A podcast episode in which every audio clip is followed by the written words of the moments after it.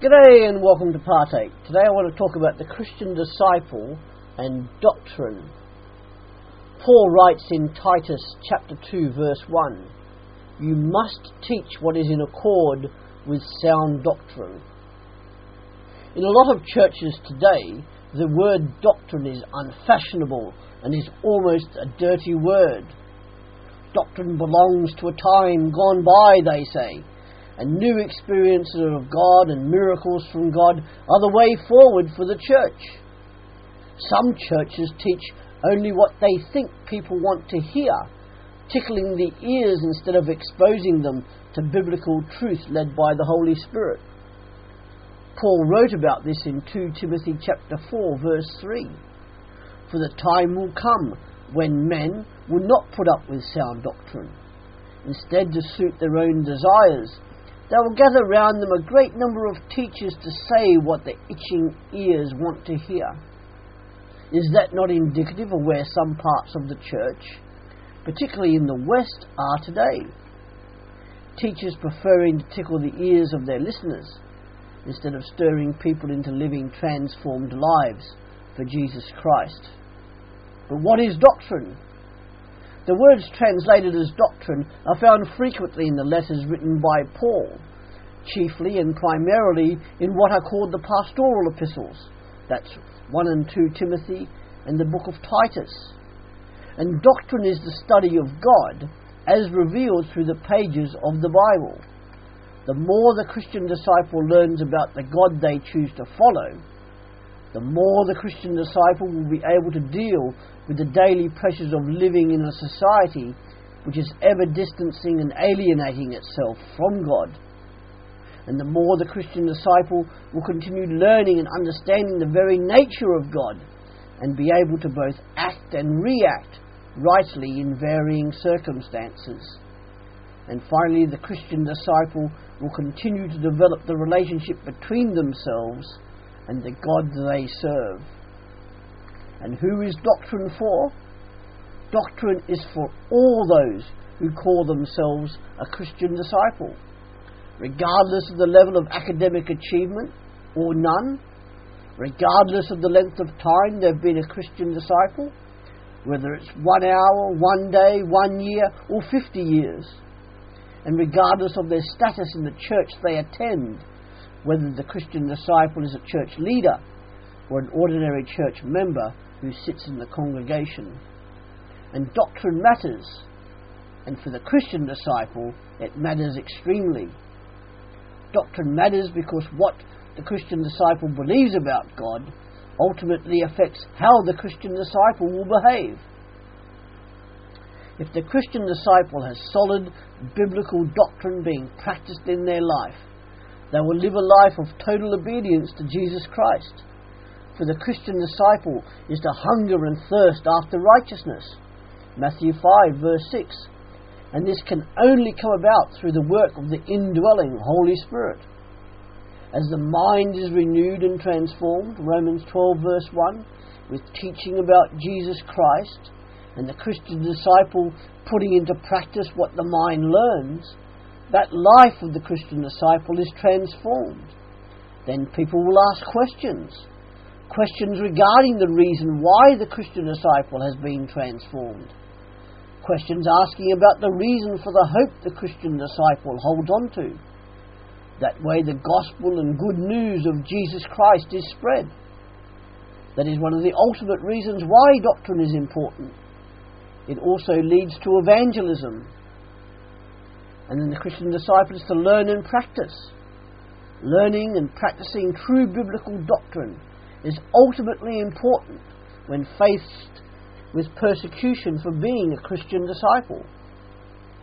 If the Christian disciple's faith is based on anything less than the belief in Jesus Christ as both God and man, then ultimately that foundation will break and there can be no hope.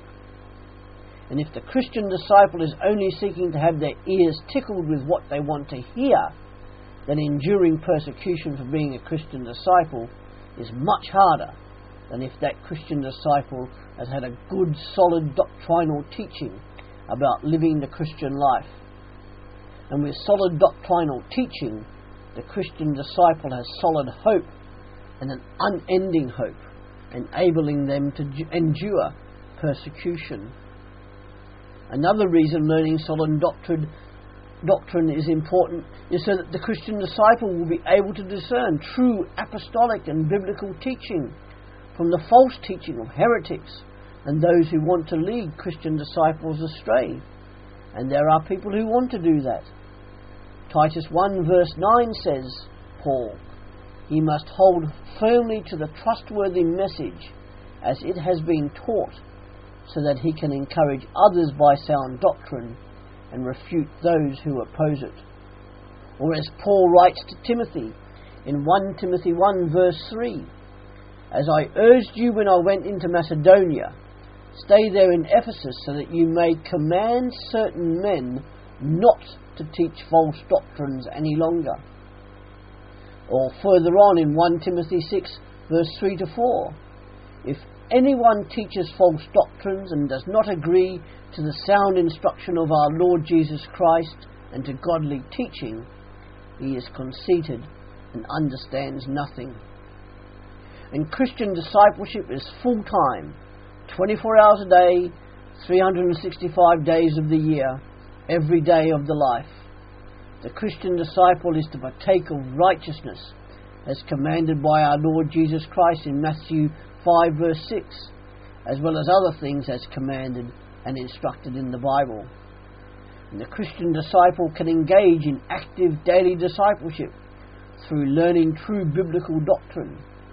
And by learning biblical doctrine, the Christian disciple will be enabled to start discerning true beliefs from false beliefs and ultimately engage biblical doctrine into living a life worthy of Jesus Christ.